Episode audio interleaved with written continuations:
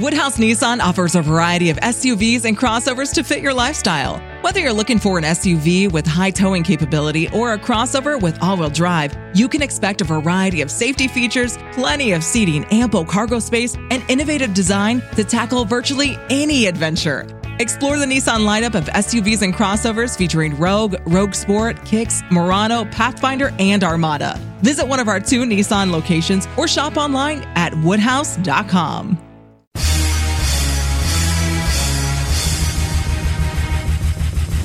This is America with Rich Valdez, powered by Polit Week dot com. And Rich Valdez is with us, former Christie administration official. You work for Chris Christie, you've been in politics, done a lot of public service stuff. Rich Valdez, columnist now with the Washington Times. This is America. Richie V, you're on the air with the nation. The nation. This is America with your host, Rich Valdez. What's up, America? I am Rich Valdez, Valdez with an S. You guys know me as Richie V, Mister Call Screener, El Conservador, and your liberty-loving Latino amigo right here, seventeen blocks away from Madison Square Garden in New York City. And today we've got a special presentation of me on the Mark Levin Show. I don't want you to miss out. In case you did, I'm going to give you hour one, starts right now. Ten years since Occupy Wall Street and the radical, all-out crazy left wing of the Democrat Party took over that park in New York City, and now they're stronger than ever.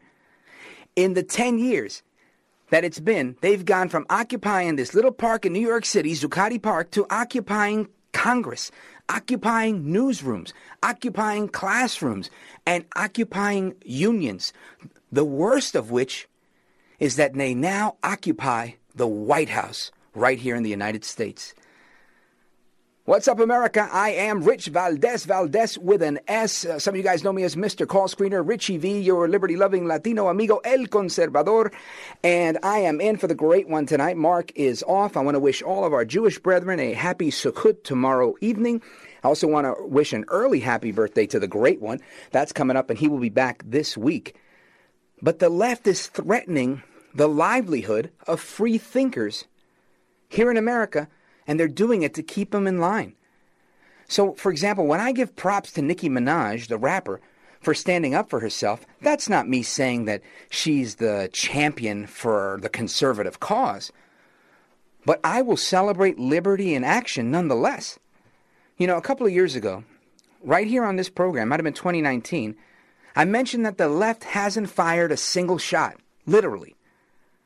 But figuratively, and quite literally, we're under an ideological attack, a very intense one. When activists that embrace Soviet principles, the principles that gave rise to communist countries and socialist governments, and they're succeeding in teaching those same principles to students in their classrooms, our children, to readers of their journalism, our neighbors, and to their constituents through various levels of government, the whole country, the choice is clear that we have to choose liberty, libertad, for the survival of this great nation. Look, I believe it's true. They're here. And it's taken them a hundred years to get into place. So what do we do? We replace them. To resist is a sacrifice that has to be greater than their sacrifice. But many of these same Americans that are on the left, they're willing to forego having children because they've bought into Karl Marx's utopian fallacy. And they're applying it to the environment. They're applying it to unions. They're applying it to the economy. So let me ask you, can you beat a political and ideological adversary without sacrificing more than they do? Are we on their side? Of course not. Are we willing to risk the comfort and security of employment to publicly take them on? Because they're willing to put their jobs on the line. Now, truth be told, many of them have built-in union protection that allows them to continue doing exactly what they do. And I know it's easier said than done. Trust me, I know. But we have to replace them. We have to raise these replacements, recruit the replacements. Become the teacher, become the professor. We have to raise or recruit or become the broadcaster or the journalist. We have to replace our school boards. you know, uh, it was probably last week, somebody told me they just found out that their kid's teacher is a conservative. Their kid's principal is a conservative. And their school district intendant is also a conservative. And guess what? They're all Levinites, constitutional conservatives. And they found that out because they were all talking. And Mark's number one book came out, American Marxism. It came up in the conversation. And that stuff happened right here in New York. Now, of course, these conservatives in, in academia and these conservatives in public education, they live in the shadows as conservatives for fear of reprisal. That's just how it works around here. But we have to make a choice as Americans. Either we love America or we don't. We either love liberty or we don't. We either love the next generation of children that will occupy our nation or we don't. We either commit to leaving those that are going to come after us a better America or we don't. We're going to either be guided by love or be guided by fear. And fear sometimes manifests as anger because we get so worried about the future and what's going to happen with our families, and we get very frustrated and we lose focus. Don't lose focus. Don't lose heart. The goal is and always was to win, to win the battle in the free marketplace of ideas. But Americans on the left have put their thumbs on the scale. I always remember uh, an adage that uh, I, I told my kids some many years ago when they were smaller. And I tell them, George Washington didn't panic. I'm sure he was scared at times, but he didn't panic. He wasn't frantic. He was decisive, and he was a committed statesman. And I think that's what we all need to do. And I'm not saying you, this wonderful audience, the Levinites, I know that you guys are committed, but we have to spread this message so that the rest of America can become committed, and not just committed to patriotism, but committed to replacing those that endanger America's future as we know it, right? Abraham Lincoln was committed that way, and he was very clear in his admonition, the Lyceum Address. Now, it's a pretty long address, so I'm not going to read the whole thing, but I printed out a little bit of it that I thought was so apt for today. And I'm going to start in the second paragraph and wrap up around uh, the end of the third paragraph. And Abraham Lincoln said, "We find ourselves under the government of a system of political institutions, conducing more essentially to the ends of civil and religious liberty than any of which the history has ever seen before. When mounting the stage of existence, we found ourselves the legal inheritors of these fundamental blessings. We toiled not in the acquirement or establishment of them, because they're a legacy that's bequeathed to us by a once hardy, brave, and patriotic people. But now we lament over them being departed. Theirs was the task, and nobly they performed it, to possess themselves, and through themselves us, of this godly land, and to uprear upon its hills and its valleys a political edifice of liberty and equal rights. 'Tis ours only to transmit these, the former, unprofaned by the foot of an invader, the latter, undecayed by the lapse of time and untorn by usurpation, to the latest generation that fate shall permit the world to know. This task of gratitude to our fathers, justice to ourselves, duty to posterity, and love for our species in general, all imperatively require us faithfully to perform. How then shall we perform it? At what point shall we expect the approach of danger? By what means shall we fortify against it? Shall we expect some transatlantic military giant to step the ocean and crush us with one blow? Never. All the armies of Europe, Asia, and Africa combined, with all the treasure of the earth, except our own, in their military chests, with Bonaparte for a commander, could not by force take a drink from the Ohio or make a track on the Blue Ridge in a trial of a thousand years. At what point, then, is the approach of danger to be expected? I answer, if it is ever to reach us, It must spring up amongst us. It cannot come from abroad. If destruction be our lot, we must ourselves be its author and finisher. As a nation of free men, we live through all time or die by suicide. And he wraps up with uh, the rest of the admonition, and you can read that for yourselves. But to sum this up, Abraham Lincoln gave us this warning, and he said, this country comes down because we'll take it down ourselves. Mark Levin wrote the book American Marxism because he clearly articulates that that's happened. We're here. Doesn't mean the country is over. It means they've gotten a footing and we can't play games anymore. This is no longer a spectator sport. This is critically important. I think it's it's important that we realize these things. Again, what Lincoln said, and he said it in eighteen thirty-eight, is so apt today. You know, I'm going to read you this last piece just because there's so many things in here that I think you, you should know. He says, I'm, I hope that I'm overwary, but if I'm not, there is even now something of ill omen amongst us. I mean, the increasing disregard for law which pervades the country, the growing disposition to substitute the wild and furious passions in lieu of sober judgment of courts, and the worse than savage mobs for the executive ministers of justice. This disposition is awfully fearful in any community, and now that it exists in ours, though granting or grating to our feelings to admit, it would be a violation of truth and an insult to our intelligence to deny. Accounts of outrages committed by mobs from the everyday news of the times. They have pervaded the country from New England to Louisiana, and they are neither peculiar to the external snows of the former, nor the burning suns of the latter. They are not the creature of climate, nor are they confined to the slaveholding or the non-slaveholding states.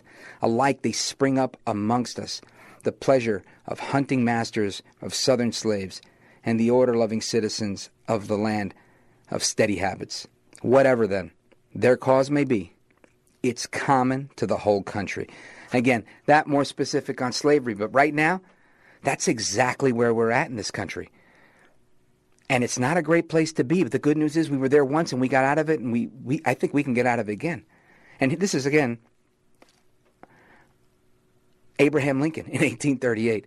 So I leave you with that until we come back. I am Rich Valdez with an S. And I am, again, in for the great one. Our telephone number, let me give that to you before I forget, one eight seven seven, three eight one, three eight one one. And uh, there's a lot of things happening. We're going to get into a bunch of stuff, from Nancy Pelosi to General Milley to all-out crazy A O C. Ay, bendito, she's got some stuff going on. That's like the story that doesn't end. But don't move a muscle. I am Rich Valdez. This is America. Woodhouse Nissan offers a variety of S U Vs and crossovers to fit your lifestyle. Whether you're looking for an S U V with high towing capability or a crossover with all-wheel drive, you can expect a variety of safety features, plenty of seating, ample cargo space, and innovative design to tackle virtually any adventure. Explore the Nissan lineup of S U Vs and crossovers featuring Rogue, Rogue Sport, Kicks, Murano, Pathfinder, and Armada. Visit one of our two Nissan locations or shop online at Woodhouse dot com. This is America. All right, America, welcome back. Rich Valdez, Valdez with an S, at Rich Valdez on all the social media. And uh, some of you guys know me. Again, I'm the host of This is America. You can uh, hear that wherever you hear stuff. And uh, I'll get back into that a little bit later. But I want to jump back into the stuff I was talking about, because my juxtaposition of everything that's going on in the world is, I, to me, eerily similar to so many things that have happened historically, and history does repeat itself, and not always the same way. I understand uh, historical context for what it's worth. I realize that we've got to look at things. Now, some of you listening are thinking, well, you know, that was the precursor to the Civil War. It, it was, but I don't necessarily think that's the precursor to a hot Civil War in America. I really don't, and maybe that's my own naivete, but I think that it's funny how we use French words in English, right? Naivete. Anyway, I think it's funny how we we look at things. You know, nobody, they assassinated the character of President Trump. They didn't actually assassinate him, and thank God, right? Thank God for Donaldus Magnus, El Trompito, the forty-fifth president of these United States, El Presidente. And I'm glad he's still around and he's still doing rallies and he's still doing his thing. But my point is, there's an electronic way of getting at people. It's a new kind of warfare, right? Cyber warfare. And I don't want to go into the cyber warfare rabbit hole. To me, all of this is just indicative of how Marxism is playing out. If you've read American Marxism by Mark Levin, you know exactly what I'm talking about. Chapter six, chapter one. It, it really describes how these institutions in America have just been hijacked. Right? Everything. I mean, everything's been hijacked. Nothing is the way it looks. Everything is some sort of, uh, uh, to reference the Soviet Union, like Politburo, and and these and these ministers of propaganda, and they're in law enforcement, federal law enforcement, and I support law enforcement. You know, I actually um, was a volunteer cop in Jersey, and for for like two years, and my brother served both of them twenty years N Y P D. I have nothing but respect for law enforcement, but it's sad to say. At the federal level, we've seen it time and again, there are some bad apples that are trying to spoil the bunch. And that's just not there. I mean, we see the same thing in the media. We see the same thing in in the schools. You've got teachers that come in with very altruistic, altruistic, excuse me, um, rationale of why they want to become a teacher. And then they get there, and that is all kind of um, usurped by the unions and them saying, no, no, you've got to do this, and you've got to teach this, and we're going to do this. And parents, I don't want to put this on the parents, but the parents have a role, have been taken a back seat, some of them because they don't know better, and some of them because they're too busy because they're trying to make a way for their family. So when we look at all of that stuff, it's it's like, man, we're looking at the same thing that we saw in our own history a ton of years ago. And it's happening right before our very eyes, the violence in the streets of last summer. We've seen that play out. So obviously I'm preaching to the choir, and you're saying, come on, Rich, we know this stuff. Where are you going with this? My point is that we're here, and I think our next steps are critically important. When you look at the success that American Marxism has had, and I don't mean to make this an infomercial, but I really think it's an excellent manual, along with On Freedom of the Press and the rest of the eight books that Mark has written, to prepare people for activism, to prepare people to go out there and do what needs to be done. Because we have to fight this fight, and it's not a physical one. So while, you know, we're pumping iron and doing what we got to do, getting ready for the big fight, the big fight isn't really going down that way. It's happening, as you could, as you can see, in big tech. The censorship is there. But we have victories. And there are victories we have to look at. Every time you see parents that are taken to the streets, taken to these school board meetings, that's a victory. We're seeing people that are saying, you know, I'm not afraid. I'm going to go in there. I'm going to speak my mind, and I'm going to hold these people accountable. Every time you see a new leaked tape come out from somewhere, somebody slipping a tape to so-and-so and giving information to the other one, that's a huge win. When you see these thousands of people that were assembled in New York City yesterday protesting for something that they believed in against government mandates, that is where we're at. And we're getting closer and closer. And to me, liberty's making a comeback. America is on the rise. We're going to get to where we got to be, but we can't lose focus and we can't mistake our frustration. Anyway, keep it locked right there because we've got a lot in store for you tonight. This is the best three hours in talk radio, not because I'm on it, but because it's the Mark Levin Show. So don't move a muscle. Our phone number, eight seven seven, three eight one, three eight one one. I am Rich Valdez, Valdez with an S, and I'm in for the great one.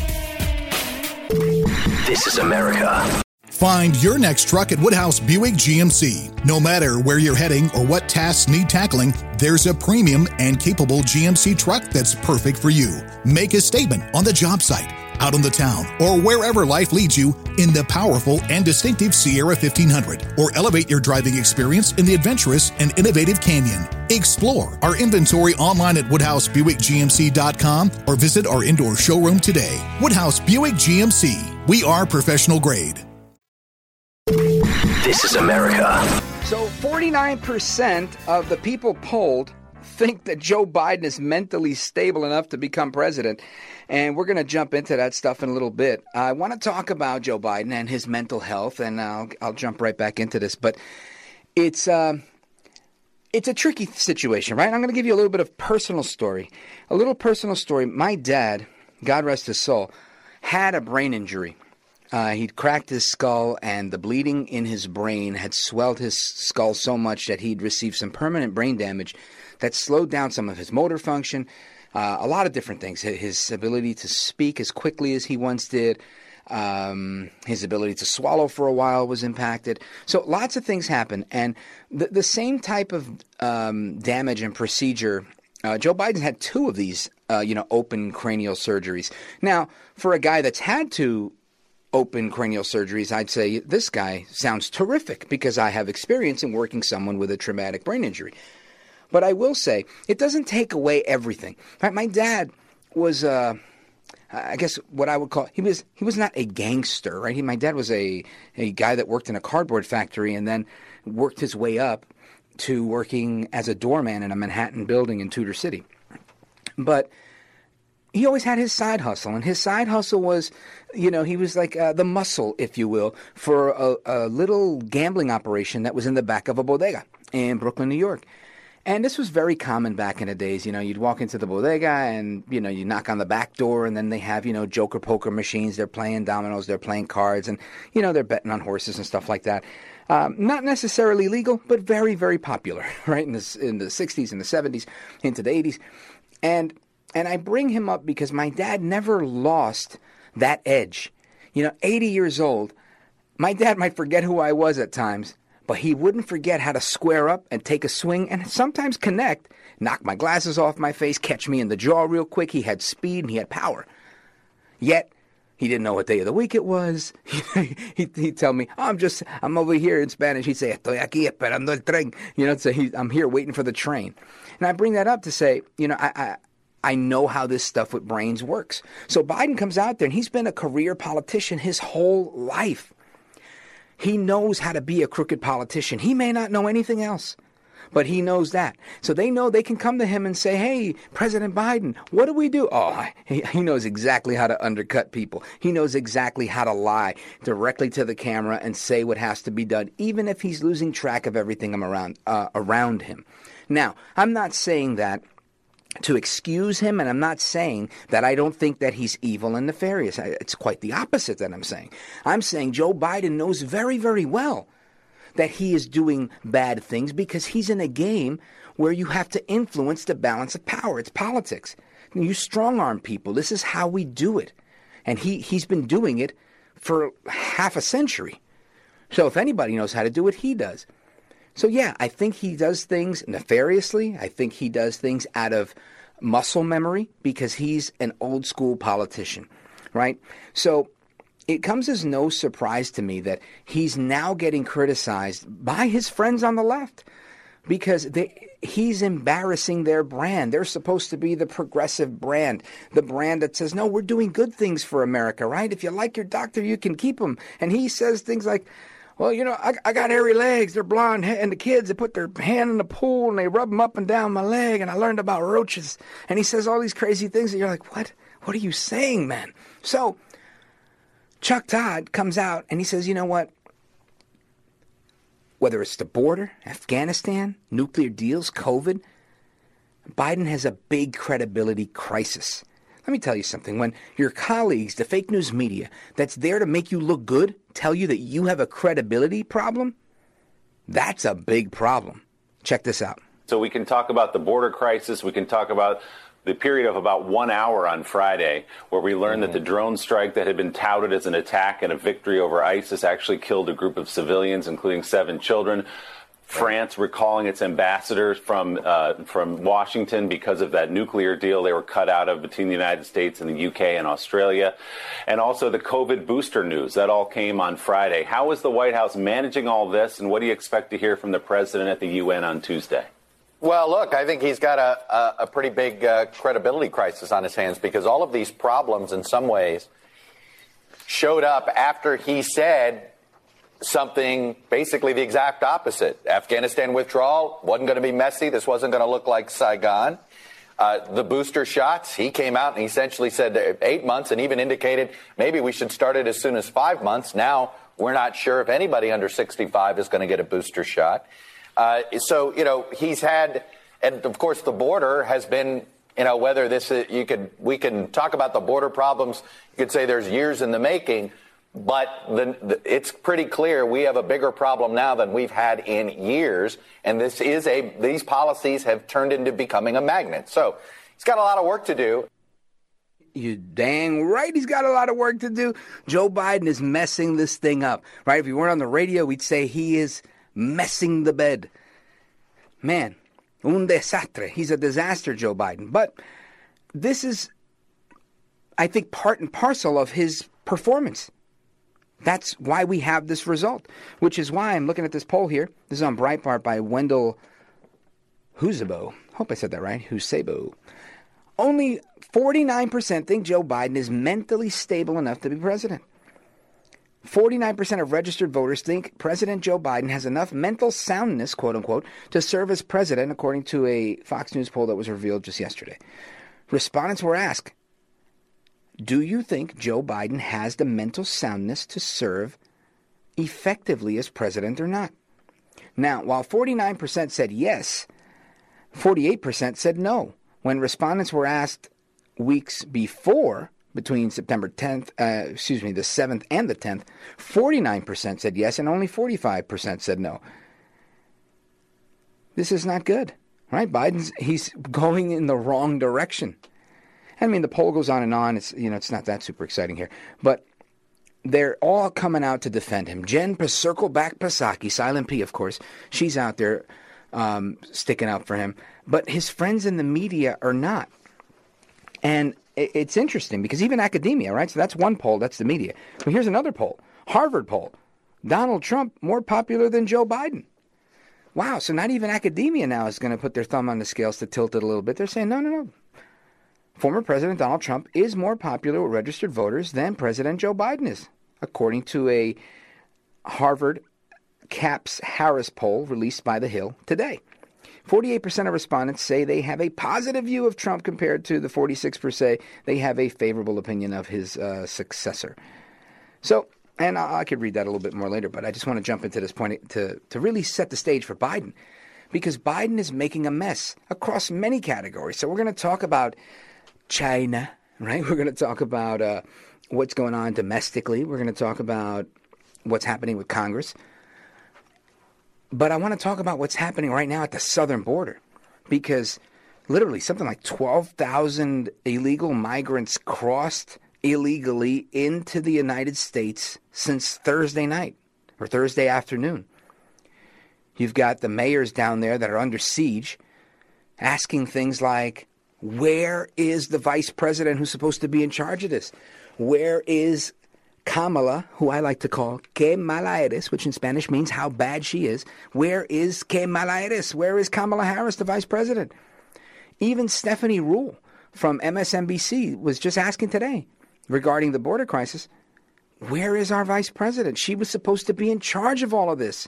Check this out. How about a message from our vice president? Where is she? She was supposed to be in charge of all of these migration issues, going to those Northern Triangle countries. That's obviously not Haiti. That was one of her first international trips with the message, do not come here illegally. People aren't listening. What is she saying now? Well, we haven't heard a lot from the vice president. Of course, you point out she was focused on those Northern Triangle countries. A lot of her work was in Guatemala, working with that government. A lot of the diplomacy, which is what the vice president was focused on, was with Mexico. And essentially what we're seeing now is a breakdown of that work with Mexico. Okay, hold on a second. I, I think you heard the same clip that I heard. So they said, where is Que Mala Eres? And Jen Psaki Back Psaki, Silent P, she says, well, you know, we really haven't heard a lot from her. Excuse me? we, we, we've lost. It's like, where's Waldo? Where is Carmen Sandiego? Where is Que Mala Eres? We don't know where the vice president is. We really haven't heard a lot from her. Isn't it your job? Or are you throwing her under the bus because you're sticking up for Joe El Baboso Biden, the president, right? I don't know which one it is. Maybe you guys can help me figure that out. But I think, to me, it sounds like she's not only White House press secretary, but today she is also the White House bus driver, and she is throwing Que Mala Eres right under the bus, and vroom, she's running her over. Uh, actually, it's more like, vroom, right? Because she's smashing her, and then she's going over. What is the deal here? Now, it doesn't help. Not at all. Not one bit.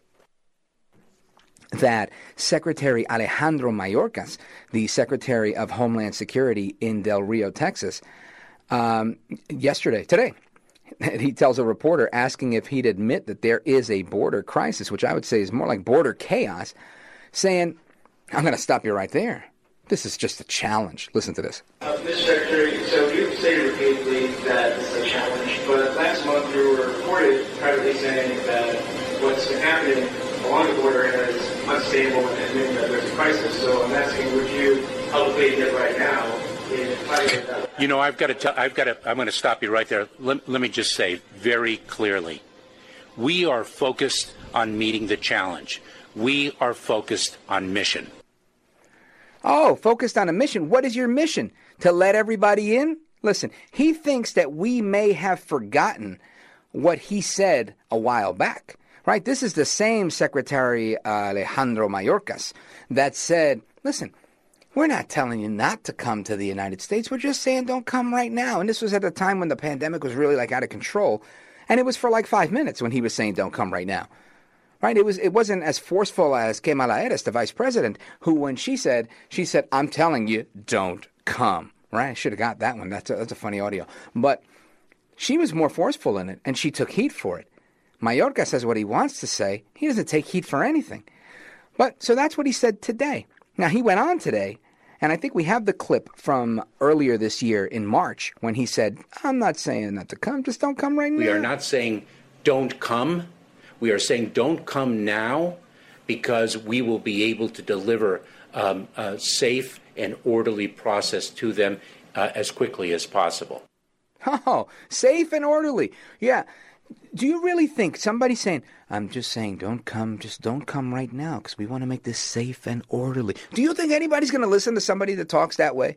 I know I'm not. I'm going to say, okay, excuse me, sir, step aside. I've got some border crossing to do. And that's exactly what they did because he's literally opening the door. He's opening the border. And he's doing it at the command of the Commander-in-Chief, Joe El Baboso Biden. Now, what did he say today?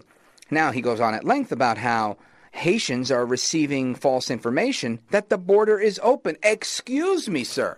Are you not the same guy that said, don't, just don't come right now? They heard what you said in March. That's why they're flooding the border today, because you've opened the border. This is a very serious thing. It's a dangerous game they're playing, because it, this is not just people, everybody coming for economic opportunity, which I'm sure many of them are, the majority. This is literally Americans that are in our own government that are helping to destroy our economy, our national security, our national sovereignty in many ways. And all he can say is, look, they're they're getting the wrong information, folks. This has nothing to do with me. This has to do with them. Listen to this. The White House has directed appropriate U S agencies to work with the Haitian and other regional governments to provide assistance and support to returnees. The majority of migrants continue to be expelled under C D C's Title forty-two authority. Those who cannot be expelled under that authority and do not have a legal basis to remain will be placed in expedited removal proceedings. D H S is conducting regular expulsion and removal flights to Haiti, Mexico, Ecuador, and Northern Triangle countries. We are very concerned that Haitians who are taking this irregular migration path are receiving false information that the border is open or that temporary protected status is available. I want to make sure that it is known that this is not the way to come to the United States. That is false information. Irregular migration poses a ser- serious security risk to the migrants themselves. Trying to enter the United States illegally is not worth the tragedy, the money, or the effort. Okay, so let me get this one straight. So, Secretary Mayorkas, it's not okay if you're Haitian and you come to the border, but it is okay if you're from Guatemala or Honduras or one of the other Central American, uh, as you would say, Latinx countries, right? I think that sounds incredibly racist to me. If I'm making a false assumption, please correct me. If you're out there, Secretary Mayorkas, feel free to give us a call. Anyway, our phone number is eight seven seven, three eight one, three eight one one. I'm going to get to your calls next. Don't move a muscle. We're just getting started. I am Rich Valdez, Valdez with an S on all the social media, and I am sitting in for the great one. This is America. Find your next truck at Woodhouse Buick G M C. No matter where you're heading or what tasks need tackling, there's a premium and capable G M C truck that's perfect for you. Make a statement on the job site, out on the town, or wherever life leads you in the powerful and distinctive Sierra fifteen hundred, or elevate your driving experience in the adventurous and innovative Canyon. Explore our inventory online at Woodhouse Buick G M C dot com or visit our indoor showroom today. Woodhouse Buick G M C. We are professional grade. This is America. So there's a crisis at the border. I say it's more like chaos at the border. Uh, welcome back, America. Mark Levin Show. Rich Valdez filling in. Our phone number, eight seven seven, three eight one, three eight one one. We're talking immigration, and we're going to talk a few more topics. But right now, I want to jump to your phone calls before the hour is up. Let's go to Vince in Albuquerque, New Mexico. You're on the front lines down there. Uh, Albuquerque's obviously not uh, hella far away from the border. Vince, what's going on? You're on with Rich Valdez. Okay, you got the... I'm a Vietnam vet. Thank you for your and, service, uh, sir. I got, oh, my honor. Uh, I got, uh, we got people coming from Haiti, Afghanistan, and south of the border, and none of them have uh, COVID shots, I'm sure. And uh, they expect us to, uh, we got seventy-three percent of my county that are vaccinated. And what do I do? What yeah. the heck do I do? Yeah, well, obviously, I, I mean, you got to stay safe, Vince. And, you know, this is one of those things where, yeah, we, we have to hold our government officials accountable. And I think we're getting closer to that. You know, now we've got people that are out there. We probably don't have the time right this second to play the audio, but uh, there's some media folks that are holding Jen Psaki back, Psaki, holding the White House accountable, saying, what's going on? Why does everybody have to have a vaccine? You can't even get a job in many places or keep a job in many places because you don't have a vaccine. Yet all of a sudden, these people that are coming literally by the tens of thousands, or at least ten to twelve thousand, and it's okay for them. And she says, well, you know, it's, they're not staying long. It's going to be a little vacation. We can't deal with that vacation nonsense, Vince. Uh, w- tell me what the impact is like in your community. All right, Vince. Me? Well, yeah, well, listen, the, the music means that we've got to run. I appreciate your call. I'm sorry about the time. But uh, I realize that communities down in Brownsville, Uh, Del Rio, these guys are overrun at the border. So don't move a muscle. More on this, plus what's going on in China and with COVID. All right, thanks for sticking with me, Rich Valdez, at Rich Valdez with an S on all the social media. And that was hour one. Hour two is coming up straight ahead. And like I always say, if you stand for nothing, you'll fall for anything. So don't move a muscle because hour two starts right now. I'm Rich Valdez. This is America. This is America.